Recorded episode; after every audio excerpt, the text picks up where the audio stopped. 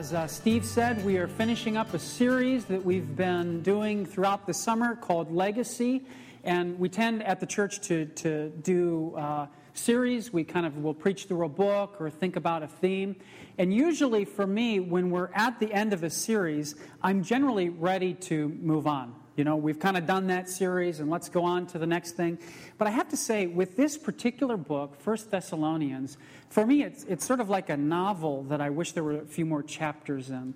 Uh, for me, ending this series is a little bit uh, bittersweet, in part because the letter that Paul wrote to the Thessalonian church is so incredibly encouraging.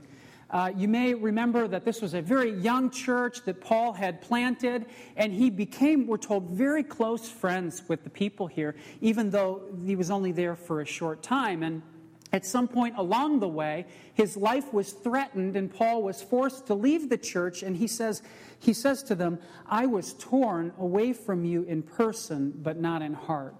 And what he said to these people is, My heart is always with you, no matter what. And so for me, the words that he said just have extra meaning because we know how he felt about these people. So today, what I want to do is I want to just give you some final thoughts that we take from this letter. I'm going to try to move fast and keep it quick and then we're going to sing some more. And I want to give us as a church an opportunity to respond to what we've learned from the book of First Thessalonians as we've thought about our legacy. So we're going to have a little opportunity to do that later, which I'm really looking forward to. It was quite meaningful in the first service. Don't know if it will be in the second service, but uh, I, I have a feeling that it will. Well, this section that we're looking at fits the theme that we've been looking at uh, of legacy incredibly well. Uh, if you've been here, you know that the question uh, of this series that we've been doing is not the question, will you leave a legacy? We all leave a legacy. Every person does. You can't help but leave a legacy with those come, who come behind you. The question of this series has been, what kind of a legacy will you leave? Uh, to your children, to your friends, to your community, to your church? What kind of legacy will you leave? And will you take what you've been given from those who have come ahead of you and pass it on to those who follow you? And what we're going to learn today from this passage, I believe, is three things that Paul talks about that kind of make up a church that really leaves a legacy. And what's interesting is there's kind of three big points, and then there's three little points underneath three of those big points. There's a lot of threes that we're going to talk about this morning. But Paul starts out this way a church that leaves a legacy together, he's going to tell us, first of all, appreciates those who have left a spiritual legacy with us. Uh, he tells us to appreciate those who have left a spiritual legacy with us. So look again at verse 12. He says, We ask you, brothers, to respect those who labor among you and who are over you in the Lord and admonish you and to esteem them very highly in love because of their work. Uh, a church that leaves a legacy is a church that appreciates the legacy that have been left to them. Uh, as I studied this passage a little bit this week, the context of the people that he's probably talking about in the church in Thessalonica was their elders at the time. Uh, they were a, a, smaller church. They weren't quite as developed as far as leadership goes, but they did have elders. And those elders had had to do kind of a hard thing with some of the people. Some of the people in the church knew that Christ would be coming back soon, so they decided just to kind of kick back and relax and not do anything and just live off of the support of some richer Christians who were in the congregation. And so the elders had to say, you know, kind of like, get up and let's get going and let's get moving here. It was hard for those elders to have to have done that. And so I think in part, Paul is sharing this to build those particular elders uh, back up. In our church here, his words would be true for elders, but it would also, I, believe, have a more broad application to other leaders who are a part of the church as well. And what Paul says is he says that we ought to appreciate people in a church who do three things. And the first thing he says is that we should appreciate people who work hard among us. Uh, when you see a person in the church who makes a big investment, we are to appreciate it. Now, there are many, many, many, many people in our church who work very hard to make our church what it is. Uh, there are people who come early, there are people who come late, there are people in this church who invest in many, many ways. Uh, I'll give you an example. This is actually a real example that I remember hearing about um, just uh, uh, it was like a year ago or something. i have got the details mostly right, I think. This is a person who is a community group leader who is telling me about their week, and they said, like on Tuesday, they got home from uh, a long day at work, spent some time with their family, and they spent two hours kind of preparing for their group the next night. They studied the passage, they got their questions together, they prayed for the group, they went to bed, got up, went to work that next day, Wednesday, got home, ate dinner with their family, prepared for the group to come over over to their house, led that group, which was another two or three hours. And during the group, there was an issue that came up with a person in the group, and the leader said, Why don't we meet for breakfast tomorrow morning or the next day or whatever it is? And then that leader got together with that person to have breakfast with them to kind of apply what had been talked about in that group. And I thought, man, that's a person who is working really, really hard. And Paul says, when we see that, we appreciate that. We acknowledge that. And he says it's not just people who work hard, he says also people who are over you in the Lord. Uh, now, some of this is, is kind of a, a, a position, but um, much of it carries the theme that these are the people who care for us in the Lord. Uh, these are the people who care for our uh, spiritual condition, and they are interested in the relationship of God with God that other people have and experience. A good word for this would be uh, a shepherd, right? Somebody who, who cares for their, their sheep and who feeds them and helps them and guides them and encourages them and protects them and comes alongside of them. And again, an example would be this, this leader who had breakfast with this person who was in their group. They took a shepherding role there in that person's spiritual life. So he said, We appreciate people who work hard among you, people who care for you in the Lord and are over you. They're your shepherd. And he says, Also those who admonish you. He says, We're to appreciate people who admonish us. Now, admonishment carries with us this, this idea of those who urge us forward in the Christian life. They exhort us. Sometimes what they do is they come alongside of us and they, they warn us of things that they feel we need to see. Uh, these are people who speak the truth to us, but they also do it in love. They're not afraid to speak the truth, but they do it in a tender, caring way that's in that person's best interest. Now, the truth is, we don't always like to be admonished, do we? But we all need it at times, don't we?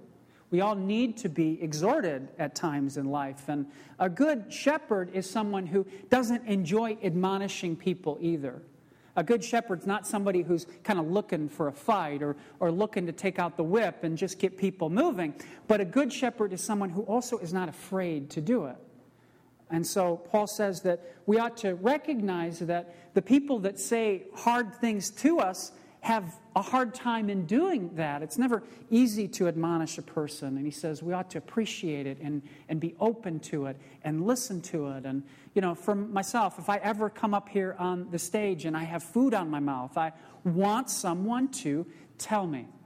And in the same way, when we're a part of a church, if there's something that we need to see that we aren't seeing, we want those people in our lives to admonish us, and we should appreciate those who do. And he says, for those people who work hard, for those people who uh, care for our, our hearts spiritually, shepherd us, and for those who admonish us, he says we ought to acknowledge them, just be grateful to them, appreciate them.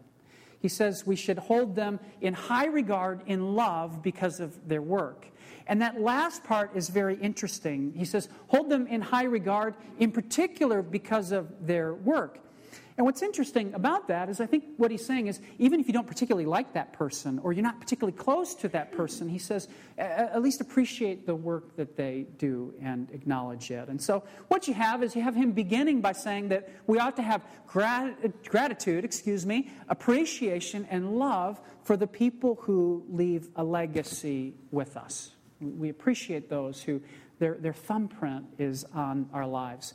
Secondly, he says that we ought to treat people within the church, all of us, with kindness and wisdom And we ought to do it according to their particular needs.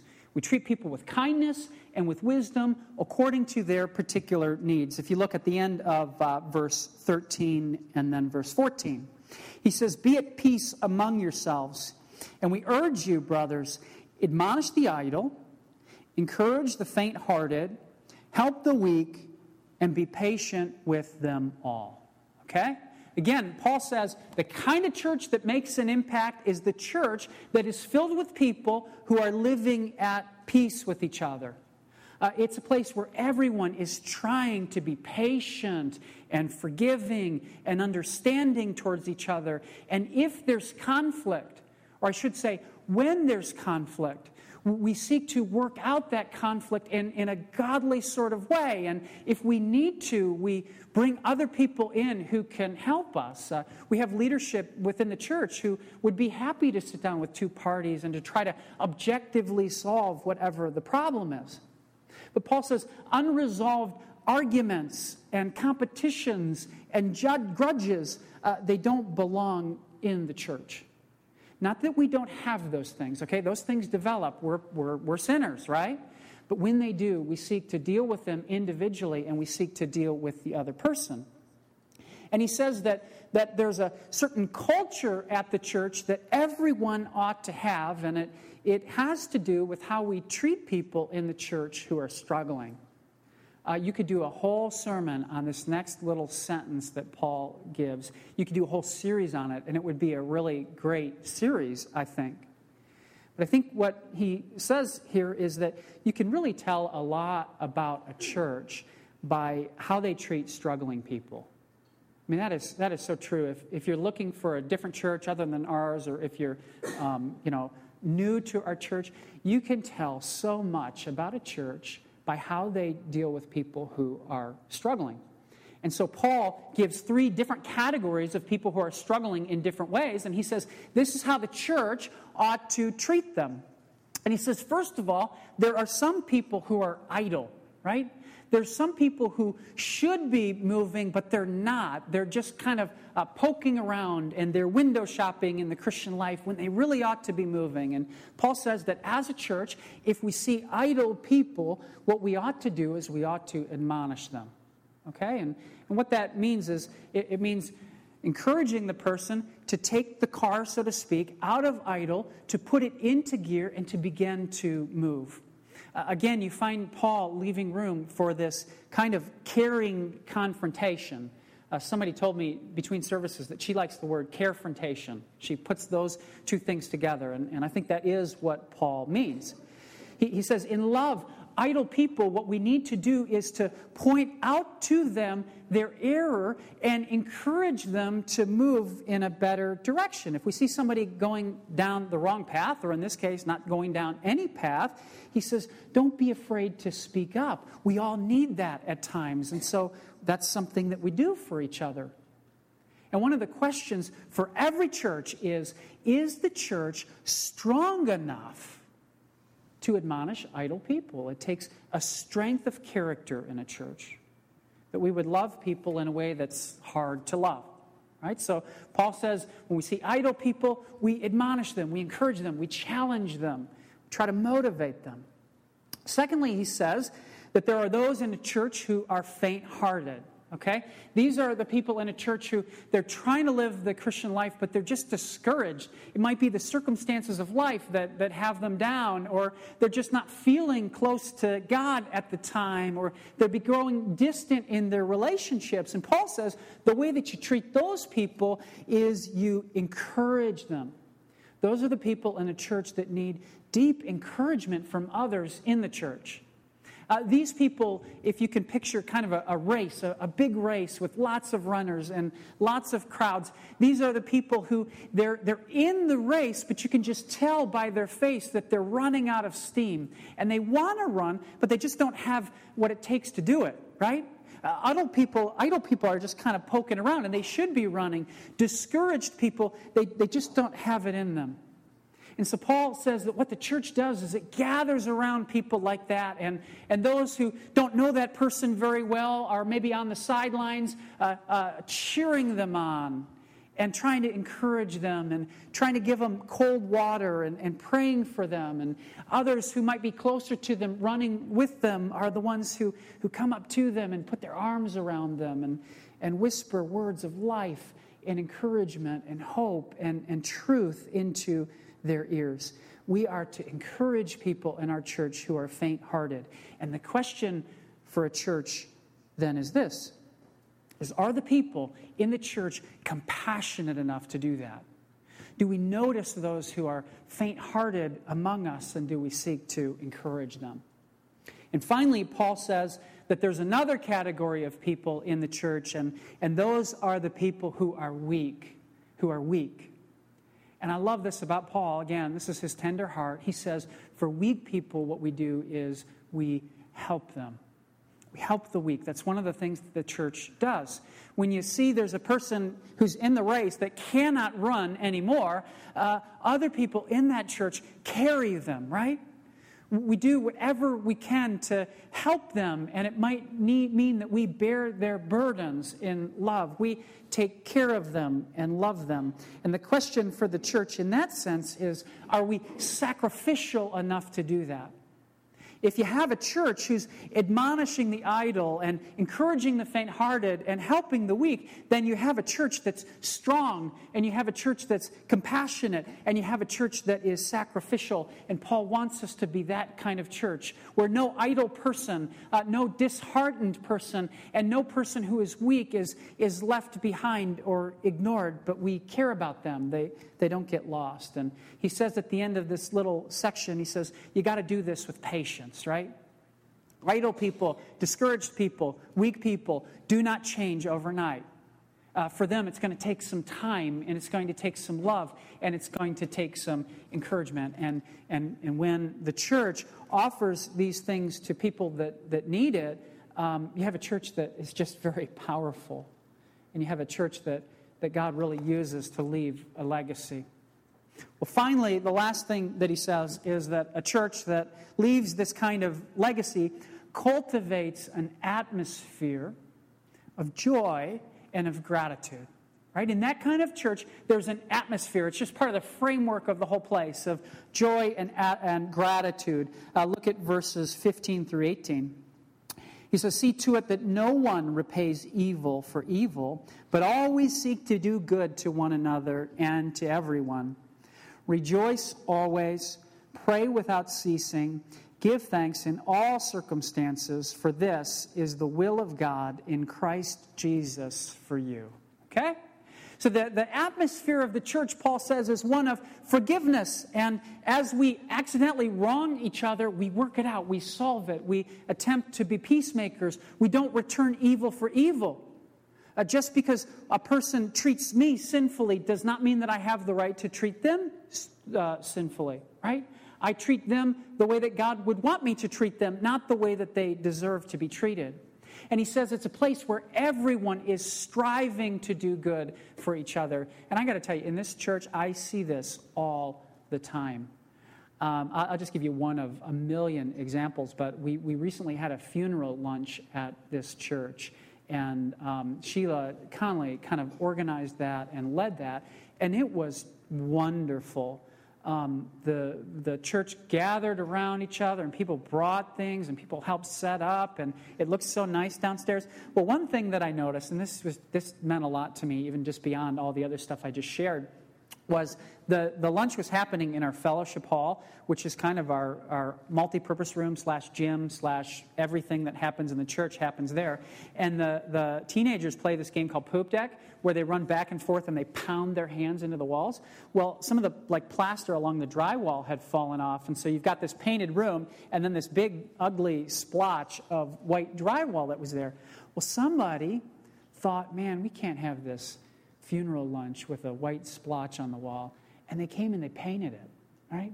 I don't even know who that was, but I just thought, this, is, this isn't just doing good, this is striving to do good. This is above and, and beyond. And, and that's really neat. That was just very encouraging to me. I know that happens a lot around here. So, whoever did that, thank you. I appreciate it.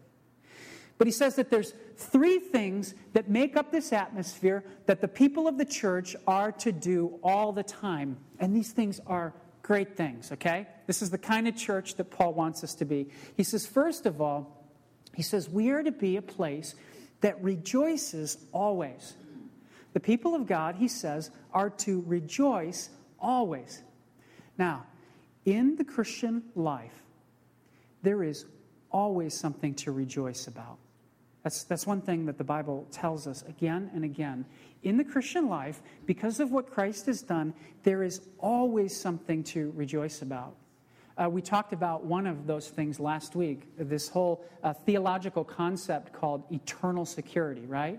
Which teaches that if you have trusted that you're a sinner, there's nothing you deserve or have done that, that gives you right relationship with God or, or brings you to heaven, but you believe that Jesus died in your place for your sins, that He's the one who ushers you to God, He's the one who pays the debt that you owe to God in life, the Bible teaches you are eternally secure that everything you could ever want or hope for or dream of, you will one day have, and nothing or no one, not even you, can take it away. That's part of eternal security. Eternal security also means that the relationship that I have with God, the way that God views me through His Son Jesus, He sees me with the righteousness that Jesus deserves, that gets applied to me, that can never change either. I never have to doubt or question whether or not God loves me and is committed to me and cares about me. I never have to wonder how He thinks of me because my identity is eternally secure. And sometimes, in the darkest times of our lives, when, when things should not feel joyful at all, it is those basic truths of the Christian faith that elevate our joy and give us something to rejoice in in all circumstances. You know, I know for me, this is, this is just a weird truth of life. I'm sure many of you have experienced this too, but when, when I'm experiencing good times in life, generally I'm happy. When I'm experiencing really hard times in life, lows, that's often when I find I'm joyful. And Paul says, We rejoice always. There's always something to have gratitude about. He says another thing that we do is we pray continually, okay? And this just reminds us of the fact that God is not a distant father who never has time for his kids. Okay, he's not the father who's always off on a trip or always doing things that are more important or who kind of uh, shows his, his children that uh, they're sort of uh, second level in his life. He has more important things to take care of. God is pictured in the Bible as the dad who wants to spend time with you. Uh, God is pictured as the father that anytime you want to come and sit on his lap and talk to him, he invites it. In fact, he tells us to do it, to pray continually. Okay, so whatever's happening in my life, it's, if it's a wonderful thing, I celebrate it with God. And if it's a terrible thing, I ask Him to help me with it. I can always come to God. And that's such a cool thing about our Father, is that He always wants to be in relationship with us. And, and He says, pray constantly. And pray as much as you can, as much as you want, and, and, and allow your heart to draw itself towards God as much as possible. And finally, he says, give thanks in all circumstances. Every circumstance in life, we give thanks. And, and this is not that we're supposed to be like, um, like Christian DJs who are always perky. You ever notice that on the radio? They're just always perky. Okay? Not what he's talking about here. What Paul isn't saying is it's not that, you know, when life isn't going well, just put on a plastic smile and, and pretend that everything is great. What gratitude means is that we look at what we have, not just at what we don't have. We look at what we have, not just what we don't have. And the truth is that in the Christian life, our glasses do not always feel full. But in the Christian life, our glasses are never empty. God never leaves our glasses empty, and we give thanks for that. So Paul says, rejoice all the time, pray continually. He says, give thanks in every circumstance of life. And then after this, this is maybe like the exclamation point of the whole thing. He says, this is God's will for your life. In other words, he doesn't say, this is just some good advice or these are some things that you ought to keep in mind so that your life will go smoothly. He says, This is what God wants for you. He wants you to have joy and gratitude and, and just to know that you can relate with Him and enjoy Him all the time.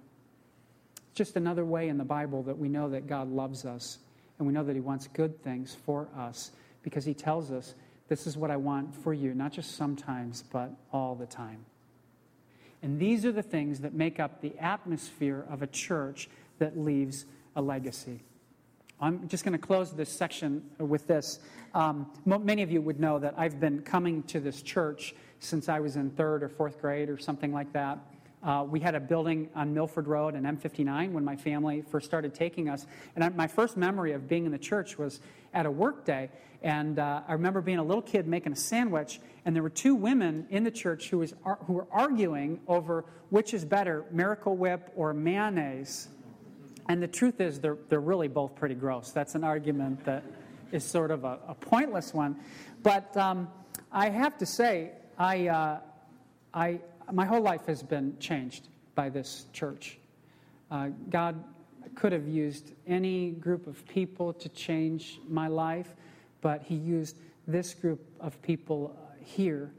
And it was through the ministry of Grace Church that I finally realized that I was a sinner right?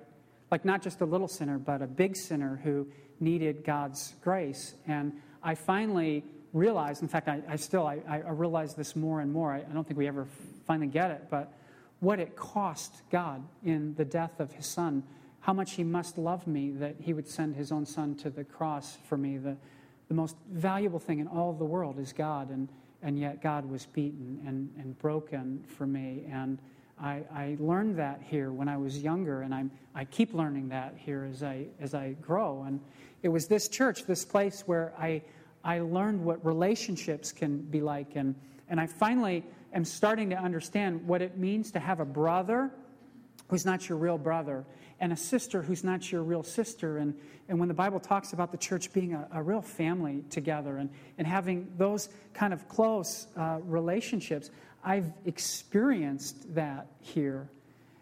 I, I was um, just a few weeks ago. I was I was having a conversation with somebody in the hallway who was visiting the church, and and I don't remember what it was that they said, but they said, um, "So is this a pretty good church?" And some of the memories that I've had of the church, I don't know why they just sort of floated through my mind, and I was about to just start gushing on our church, and I didn't. I said to this person, "You know, I've I've been here for so long, and." I've experienced so much good from this place, from, from these people. I am, I'm really not the person to ask. I, said, You really need to go and talk to somebody else. It's like I'm, I'm too biased. I'm, I'm too overwhelmed with appreciation for what God has done through this place. And what I feel uh, here is probably what many of you feel as well. I feel like I owe this place the greatest debt that I could ever repay. It's like I could never begin to repay it. I, I owe that debt to God. Uh, I owe that debt to God's people. And I know that, that some of what I've been given, all of what God, I've been given, is just God's grace in my life. He doesn't ask me to repay it. I could never repay it if I tried. But part of why God has blessed me with this place, and He's blessed you with this place, has to do with stewardship uh, there's a very striking phrase, which is the punchline to one of Jesus' parables in the book of Luke. And here's what he says He says, To whom much is given, much is expected. To whom much is given, much is expected. In other words, one of the reasons why God has given to me is so that I could give to other people. One of the reasons why God has blessed you is so that you could be a blessing to other people. And it is not that we ever repay that blessing, but what God expects us to do is He expects us to take what we've received and to pass it along. As we conclude this series, may it be our joy each one of you who have benefited from God and the people of God, may it be our joy and our mission and our purpose to take all that we've received, to receive it with gratitude and joy, and to seek to, to pay it forward, to pass it on, that others might experience the grace and the goodness and the kind of love that, that we have ourselves. That's the mission of the church. That's the mission of our church. Let's pray. Father, I, I, thank you again so much for this gospel message which we are to proclaim, which we are to live in joy and in gratitude and in hope out of. We thank you that you sent your own Son to die for us. And though uh, it seems at times that we, we are just beginning to understand that uh, ourselves, we want to be a place that helps others to know this truth and to apply it in their lives. Help us to be a church that leaves not just a legacy, but the kind of legacy that has been left with us. We pray that you would empower us to that end and that each person who is a part of our church here would, um, would very seriously see you use them uh, that your purposes might be accomplished. And we thank you and we pray these things in Jesus' name. Amen.